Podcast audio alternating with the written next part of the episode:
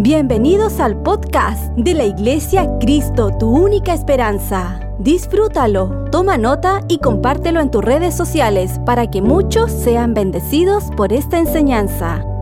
¿Cuántos fueron bendecidos esta semana? ¿Cuántos Dios le habló esta semana? ¿A cuántos eh, Dios los, eh, como la palabra, Dios los, incomodó un poquito esta semana, ¿verdad? Nos, nos, nos invitó a ir mucho más allá. Y, y quiero eh, hacer una pregunta ahora. ¿Y ahora qué sigue? ¿Ahora qué sigue? ¿Verdad? Algunos la próxima semana van, el lunes, el miércoles, el viernes van a decir, me gustaría estar en la iglesia otra vez. Eh, y bueno, y le tengo una noticia, no podemos hacer reuniones todos los días, ¿verdad? Son eh, tiempos especiales y Dios guió a nuestro pastor para, para esto. Pero, eh, ¿cómo, ah, ¿qué viene ahora? ¿Y qué hacemos ahora? ¿Qué sigue ahora? ¿Cuánto necesitan una instrucción para saber qué es lo que Dios quiere ahora? ¿Qué es lo que sigue ahora, verdad? Y, y yo escribí esto en mis notas. tenemos que ver cómo mantenemos esto en el tiempo. Tenemos que ver cómo hacemos que esto permanezca en el tiempo y que estos días no sea un evento, sino sea un proceso en nuestra vida. Que estos cinco días que tuvimos de venir a la iglesia y de que Dios nos avive no sea un evento aislado en nuestra vida, sino que Dios lo ocupe como una puerta a un proceso de transformación, de santificación, de transformación a tu vida, a tu casa, a tu familia, a tus hijos, a los que te rodean. ¿Cuántos quieren eh, decir, Señor, avívanos? Pero ¿cuántos no quieren estar avivados esos cinco días nomás? Sino que yo quiero estar avivado el resto del año. Yo quiero estar avivado toda mi vida, ¿verdad? La gloria postrera de esta casa será mayor que la primera. Y si Dios hizo tantas cosas este fin de esta semana, imagínese lo que Dios va a hacer en las próximas semanas. Dios es bueno. ¿Cuántos dicen amén? Y segunda de Timoteo 1.3, mire lo que dice la palabra del Señor. Doy gracias a Dios al cual sirvo desde mis mayores con limpio, al cual sirvo desde mis mayores con limpia conciencia, de que sin cesar me acuerdo de ti en mis oraciones noche y día. Siguiente verso. Deseando verte al acordarme de tus lágrimas para llenarme de gozo. Está hablando Pablo a Timoteo, trayendo a la memoria la fe no fingida que hay en ti la cual habitó, hay algunas versiones que dicen, la cual animó a tu abuela Loida y en tu madre Unice, y estoy seguro que en ti también. Y luego viene esto, por lo cual te aconsejo que avives el fuego del don de Dios que está en ti, que está en ti por la, la imposición de mis manos. Porque no nos ha dado Dios espíritu de cobardía, sino de poder, amor y dominio propio. Diga conmigo poder, amor y dominio propio. Y, antes de que eh, el hombre de Dios esté animando a Timoteo a que avive el fuego que está en él, antes que eh, Dios le diga, eh, aviva el fuego, le está reconociendo y él dijo, he visto en ti una fe no fingida. Y creo que mi fe y su fe necesita ser una fe genuina no podemos fingir la fe. Podemos fingir cualquier cosa, pero la fe no se puede fingir. La fe se tiene que experimentar. De hecho, la Biblia dice, el que cree que hay un Dios, el que tiene fe, tiene que creer que hay un Dios. ¿Cuántos creen que Dios existe? ¿Cuántos creen que Dios está aquí en medio de nosotros? Donde hay dos o tres congregados en su nombre, Dios está aquí. La fe es llamar a las cosas que no son como si fuesen podemos vivir tratando de fingir una vida de fe, viviendo de la fe de los demás. Viviendo de la fe de tus padres, viviendo de la fe de tu esposo, de tu esposa, viviendo de la fe de tu pastor, viviendo de la fe de tus líderes, pero Dios nos quiere que desarrollemos una fe genuina, una fe no fingida. Dios no, no nos quiere que finjamos, Dios quiere que podamos ser transparentes y vulnerables delante de Dios. Y, Pablo le está diciendo a Timoteo, agradezco a Dios, celebro a Dios y he visto en ti una fe no fingida. ¿Cuántos creen que la fe se ve? La fe se ve. Tú puedes ver fe en la vida de la persona, así como puedes ver incredulidad en la vida de alguien. La fe se ve y la fe se contagia. Así como la incredulidad se contagia, La fe se contagia. Por eso Dios tuvo que sacar a Abraham desde su casa. Le dijo, sal fuera. Lo hizo sacar de ese ambiente de incredulidad y le dijo, mira las estrellas, porque así será tu descendencia. Tuvo que mostrarle un, algo gráfico que eh, rompiera su mentalidad y su mente limitada. Y dijo, ver las estrellas, alcanzas a contarlas, así será tu descendencia. La Biblia dice que Abraham creyó a Dios pero tuvo que salir de un ambiente de incredulidad. La incredulidad se contagia, la incredulidad se ve, pero la fe también se contagia y la fe se ve. ¿Sabes lo que vienes a hacer cada domingo aquí? A contagiarte de fe. ¿Sabes lo que pasa cuando en los pasillos te cuentan, oye hermano, Dios me ha bendecido? Mira, Dios ha hecho esto. Los, testimonios, hace tiempo que no ponemos testimonio. ¿Por qué no, no hemos puesto testimonio? Dios no está haciendo nada, no, Dios está haciendo cosas poderosa, pero usted tiene que contarlo. Así que acérquese ahí cuando usted tenga un testimonio poderoso para que lo podamos contar y podamos decir así como Dios lo hizo conmigo, Dios lo puede hacer contigo. ¿Qué es eso? Contagiar de fe. Necesitamos más fe y menos incredulidad. Y Pablo está animando y está honrando la fe de este joven y está diciendo, he visto en ti una fe no fingida. Romano 12:3 dice, digo pues por la gracia que me es dada a cada cual que está, esté entre vosotros, que no tenga más alto concepto de sí del que debe tener, sino que piense de sí con cordura conforme a la medida de fe que Dios repartió a cada uno. Todos los que estamos aquí, todos los que están viendo esta transmisión tienen una medida de fe. La buena noticia es que esa medida se puede incrementar a través de la palabra del Señor. La fe viene por el oír y el oír por la palabra de Dios. Le tengo una noticia, vas a salir con más fe hoy día. Porque estás escuchando la palabra del Señor. Hebreos 11.1 dice, la fe es la confianza de que en verdad sucederá lo que esperamos. Es lo que nos da certeza de las cosas que no podemos ver. La fe genuina que estaba en Timoteo, escúcheme bien, fue resultado de una fe generacional. Lo voy a repetir. Una fe genuina es el resultado de una fe generacional. ¿Por qué generacional? Porque está diciendo, he visto una fe no fingida, he visto una fe sincera que también la vi en tu abuela y también la vi en tu madre. Diga conmigo, fe generacional. Dios cuando se presenta, dice, yo soy el Dios de las generaciones. Dios es un Dios generacional. Dios es un Dios que traspasa su bendición de generación en generación. Y muchos de los que estamos aquí sentados fue porque nuestros padres primero tuvieron fe.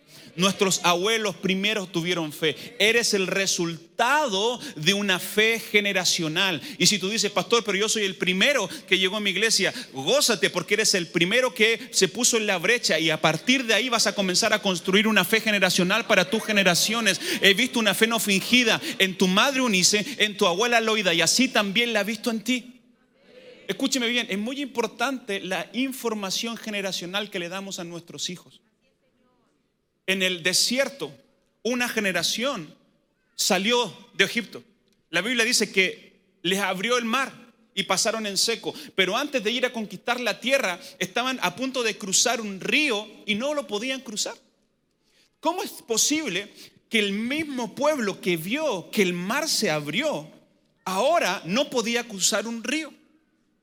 En algún momento la información generacional se cortó. En algún momento esas personas que vieron el milagro dejaron de contarle el milagro a sus hijos y por eso sus hijos ahora, que era otra generación, recuerde que pasaron 40 años, no sabían o no, porque si ellos hubiesen sabido que sus padres pasaron por seco en el Mar Rojo, no hubiese visto problema para que hubiesen cruzado también un río. ¿Se entiende lo que estoy diciendo? Qué importante es la información y la fe que le traspasamos a nuestros hijos. La información y la fe que le traspasamos a nuestros hijos va a marcar el rumbo de sus vidas para bendición o para maldición. Sin ir más allá, hoy día vemos a jóvenes luchando por algo que ni siquiera ellos vivieron.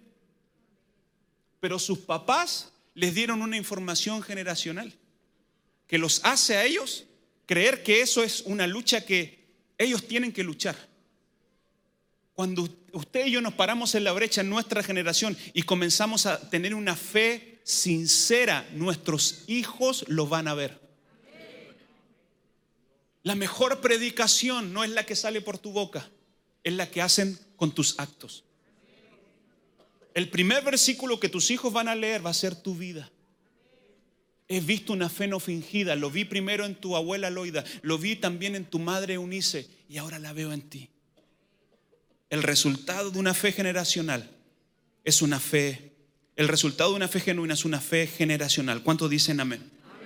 Y luego dice, te aconsejo que avives el fuego. somos, si somos sinceros, a nadie le gusta recibir consejos. Nos gusta dar consejos, pero no nos gusta recibir consejos. Proverbios 15:31, la nueva traducción viviente, dice, si escuchas la crítica constructiva, te sentarás en casa entre los sabios. Si rechazas la disciplina, solo te harás daño a ti mismo. Pero si escuchas la corrección, crecerás en entendimiento y del temor del Señor enseñas sabiduría. La humildad precede a la honra. Pablo le está diciendo, no le está imponiendo algo, le está aconsejando algo. Te aconsejo, te recomiendo que avives el fuego del fuego del don de Dios que está en ti. Le tengo una noticia, hay fuego de Dios dentro de ti. Hay un don de Dios dentro de ti. Y si Dios te, te dio un Dios, no es para que lo escondas, es para que lo desarrolles, es para que lo pongas al servicio de los demás. Le recomiendo que avive lo que está dentro de usted. Porque el fuego se puede apagar, pero el fuego también se puede encender. Pero qué importante, te recomiendo, te aconsejo. Proverbios 12, 14, la versión de la pasión, lo vamos a poner aquí atrás, dice, pues hay una gran satisfacción en decir la verdad y el trabajo duro te devuelve las bendiciones. El necio está enamorado en su propia opinión, pero la sabiduría implica disposición para aprender. ¿Cuántos quieren seguir aprendiendo? Tenemos que orar, iglesia, para que Dios cada día nos dé un corazón enseñable. Y que así porque Dios no haya bendecido, no nos podamos decir, yo ya me las sé todas, nadie me va a enseñar nada, sino que la honra, la humildad precede a la honra. Mire, cada vez tenemos que decir, he aprendido cosas, pero quiero aprender más me quiero poner en una disposición de aprender más. ¿Sabe cómo te pones en una disposición de aprender más? Estando con tu corazón abierto a recibir un consejo, a recibir una crítica constructiva, a, recibir algo que te pueda edificar. ¿Cuánto dicen conmigo, Señor, ayúdame a seguir aprendiendo? Las personas enseñables y flexibles son promovidas con facilidad. Las personas moldeables y flexibles a la instrucción son promovidas con facilidad. ¿Sabe por qué? Porque alguien que es enseñable y moldeable se le puede enseñar a hacer algo. Pero alguien que sabe mucho y es rígido en su pensamiento, es muy difícil sacarlo de su propia opinión. Pero para crecer necesitamos tener un corazón enseñable. ¿Cuántos dicen amén? Por eso Pablo está diciendo, te aconsejo que avives el fuego. Y esta semana Dios prendió una llama en nuestro corazón.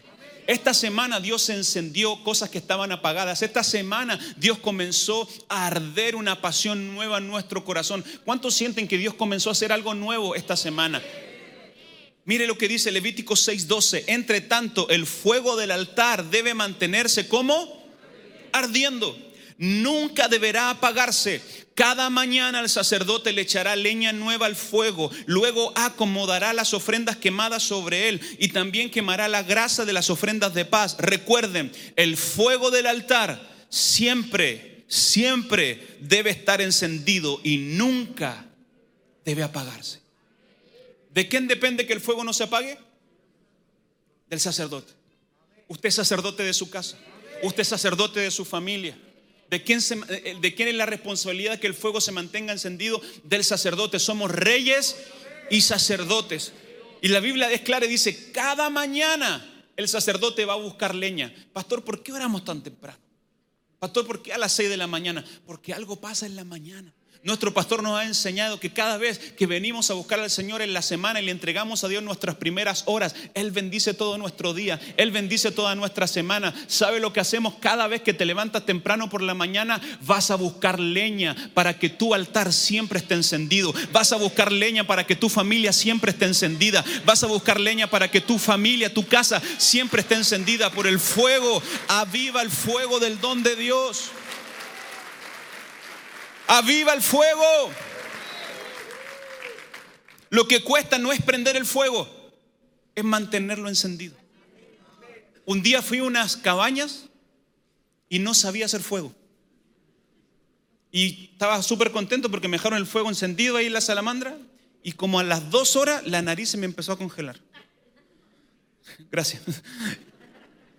Tuve despierto toda la noche tratando de encender el fuego. No podía prender ese bendito fuego. Y ahí aprendí a hacer fuego, pero pasé frío toda la noche. Lo difícil no es prender el fuego, es mantenerlo encendido. Los que saben hacer fuego saben que hay que ahogarlo, ¿no es cierto? Y ponerle... Yo no tenía idea de cómo se hacía fuego. Yo le dije, amor, préndete la calefacción. No, no, no hay calefacción. Nos morimos de frío ese día. ¿Por qué? Porque no supe mantener el fuego encendido. Lo difícil no es prender el fuego. Lo difícil no es prender el fuego del primer amor. Lo difícil es mantenerlo encendido a lo largo de los años. Mantenerte encendido, mantenerte con la misma pasión, mantenerte con la misma devoción, mantenerte con la misma santidad a lo largo de los años. Y eso creo que lo que Dios hizo esta semana, Dios nos comenzó en un proceso de transformación que nos va a mantener encendidos todo el año. Nos va a mantener encendidos todo el año. ¿Cuántos dicen amén? Hoy nosotros somos el altar, que nuestros corazones siempre se estén ardiendo por amor al Señor. Y el verso dice, te recomiendo que avives el fuego del don de Dios que está en ti por la imposición, por la impartición de mis manos. Y quiero hablar un poquito acerca de esto. ¿Qué es la imposición de manos? Yo sé que el viernes tuvimos ungimiento con, con, aceite, todos los pastores oramos por casi toda la iglesia, terminó la reunión y dos hermanas se me acercaron y pidieron que orara por ella. Dije, no, recién oramos por toda la iglesia. Pero las bendije igual en el nombre de Jesús. ¿Qué, ¿Qué, quiero decir con esto? Que la imposición de manos o la impartición de manos es algo que tenemos que aprender, que no es un juego. Hebreos 6, 6 dice, por tanto, dejando ya los rudimientos de las doctrinas de Cristo, vamos adelante a la perfección, no echando otra vez el fundamento del arrepentimiento de las obras muertas de la fe en Dios, de la doctrina de los bautismos, de la imposición de las manos, de la resurrección de los muertos y del juicio eterno. Las doctrinas fundamentales son seis, arrepentimiento, fe, bautismo, imposición de manos, resurrección de muertos, y la venida de Cristo. Son las seis doctrinas fundamentales. Y, escúcheme bien, esto es muy importante porque la imposición de manos, Dios la, la mete en una doctrina fundamental. Y tenemos que entender la importancia que esto requiere. Mire lo que dice Timoteo 5:22. No impongas a nadie las manos con ligereza, ni participes en pecados ajenos. Consérvate puro. Yo anoté esto en mis notas. La imposición de manos no es otra cosa que Dios respaldando algo humano. Dios sigue ungiendo a hombres para bendecir a hombres. Por eso es muy importante. En esta iglesia creemos en esto, en la importancia de la imposición de las manos. Por eso eh, estamos haciendo, y por eso el viernes hicimos, no lo habíamos hecho por la pandemia hace más de, dos años, pero lo habíamos hecho de forma eh, online el ungimiento con aceite. Ese es el momento donde los pastores pueden venir y bendecir tu vida e imponer tus manos. También hay instancias en los kairos que los ponemos. Hay muchas veces que hacemos llamado al altar y si usted se fija, muy pocas veces ponemos manos sobre las personas porque primero no nos daría el tiempo y tomamos la importancia que eso significa. Mire, si la imposición de manos es tan fundamental, nosotros tenemos que tener mucho cuidado. ¿Quién nos impone las manos? Quizás soy un poquito exagerado, pero cuando alguien me va a cortar el pelo, Yo oro por esa persona. Y le digo, Señor, pon gracia en esta persona, que no me imponga algo que no quiero que me imponga. Cuando alguien va a hacerme algo, cuando alguien va a poner sus manos, cuando un, doctor me va a, a examinar, cuando cualquier cosa, yo bendigo a esa persona aunque él no lo sepa. Y digo, Señor, bendice a esta persona, yo te pido que le, des gracia y le des favor, porque está imponiendo sus manos sobre mi vida. La imposición de manos no es algo que podemos tomarlo a la ligereza. Es algo que tenemos que tomarlo con la seriedad. Porque cuando alguien con unción te pone las manos, te imparte lo que hay en él. Yo puedo bendecir a alguien, pero cuando yo pongo mis manos sobre él, yo estoy impartiendo de lo que Dios me ha dado sobre la vida de esa persona. Por eso el ungimiento con aceite, quizás a algunos les gustaría que estuviéramos, no sé, 15 minutos orando y profetizándole, pero usted tiene que entender que al poner nuestras manos sobre tu vida estamos impartiendo todo el bien que Dios nos ha dado sobre tu vida. Por eso Pablo está diciendo, te recomiendo que avives el fuego del don de Dios por la impartición de mis manos. Algo pasa cuando ponemos las manos sobre alguien con la autoridad del Señor. Ahora, entonces, pastor, si yo no soy pastor, ¿yo no puedo poner las manos? Claro que sí. La Biblia también dice, pondrán manos sobre los enfermos y sanarán. La autoridad de Dios está sobre tu vida cuando estamos en obediencia. Si usted está en obediencia, si usted está bajo sometimiento, ponga las manos con la autoridad que Dios te ha dado para bendecir a tus hijos, para bendecir a tu esposa, para bendecir a tu esposo, para bendecir. Si alguien te llama, yo sé que hay, quizás alguien lo llama y dice, eh, vecino, ore por mí porque estoy, vaya la autoridad que Dios le ha dado, ponga las manos y declare la gracia y el favor del Señor. Hay poder de Dios. Algo se desata en la imposición de las manos. ¿Cuántos dicen amén? Y luego viene esto, porque no nos ha dado Dios espíritu de cobardía, sino de poder, amor y dominio propio. ¿Y ahora qué viene? Yo creo que ahora viene esto. Ahora va a venir sobre su iglesia poder, amor y dominio propio. No solamente poder, también amor. Y también dominio propio. Primera de Corintios 2.4, que me acompaña el equipo, por favor, dice, ni mi palabra ni mi predicación fue con palabras persuasivas de humana sabiduría, sino con demostración del Espíritu y de poder, para que vuestra fe no esté fundamentada en la sabiduría de los hombres, sino en el poder de Dios. Jesús, antes de ir a sus discípulos, le dijo, y recibiréis poder cuando haya venido sobre vosotros el Espíritu Santo y me seréis testigos. Efesios 3:20 dice, y aquel que es poderoso para hacer todas las cosas mucho más abundantemente de lo que pedimos o entendimos, según el poder que actúa, ¿dónde? En nosotros. Diga conmigo, el poder de Dios actúa en mí. Pastor, ¿por qué dice eso? Y aquel que toda la gloria sea para Dios, quien puede lograr mucho más de lo que pudiéramos pedir o incluso imaginar mediante su gran poder que actúa en nosotros. O sea que el poder de Dios puede operar en tu vida, claro que sí. El poder de Dios puede operar a través de tu vida. El poder de Dios puede operar a través de lo que dices, lo que sale en tus palabras. Mi hermano, cada vez que Dios viene a avivarnos es para darnos poder, es para darnos autoridad. Y no solamente eso, nos viene a dar amor. Romanos 5:5 dice, y esa esperanza no acabará en desilusión, pues sabemos con cuánta ternura nos ama Dios, porque nos ha dado el Espíritu Santo para llenar nuestro corazón con su amor. ¿Qué es el amor de Dios? Es el Espíritu Santo traducido en nuestro corazón, llenando nuestro corazón. El amor me habilita para vivir una vida sin temor. Gálatas 5:5 dice, sin embargo, los que vivimos por el Espíritu esperamos con anhelo recibir por la fe la justicia de Dios que nos ha prometido. Pues una vez que depositamos nuestra fe en Cristo, de nada sirve estar o no circuncidados. Lo importante es que la fe se expresa por medio del amor. Primera de Corintios 13:13, tres cosas durarán para siempre. La fe, la esperanza y el amor. Pero ¿sabe cuál es la mayor de las tres? El amor. Dios viene a avivar tu vida para llenar tu corazón de amor. Y también para darnos dominio propio. La mayor manifestación del gobierno de Dios en la tierra es el dominio propio. Segunda de Pedro 1:6, al conocimiento dominio propio y al dominio propio paciencia y a la paciencia piedad.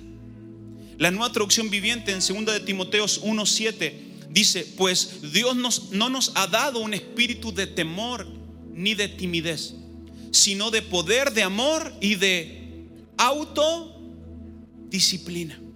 La llenura del Espíritu Santo en la vida de un hombre y una mujer no solamente es para hablar en otras lenguas, no solamente es para emocionarlos, no solamente es para consolarnos, sino que es para que ese espíritu hoy día me controla. Ya no me controla el, enojo, ya no me controla la ira, ya no me controla las ganas desenfrenadas de pecar. Hoy día me controla el Espíritu Santo.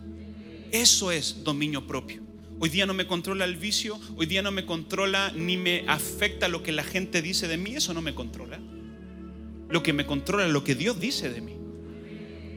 El dominio propio es autodisciplina, es una estructura interna que lo da el Espíritu Santo en nuestros corazones. Aviva el fuego del don de Dios por la impartición de las manos que está en ti. Dios nos vino a avivar esta semana. ¿Y sabe lo que viene ahora? Que Dios va a derramar sobre tu vida poder, amor y dominio propio. En otras palabras, vas a poder hacer lo que antes no podías hacer y vas a poder dejar de hacer lo que antes te gobernaba dominio propio en la vida del creyente es lo mejor que nos puede pasar. Y yo voy a orar esta mañana para que el Espíritu Santo venga a derramarse en nuestros corazones y venga a llenarnos de poder, venga a llenarnos de amor. Hay muchas cosas que solamente necesitan amor en nuestra vida. Y para que Dios venga a inundarnos con dominio propio.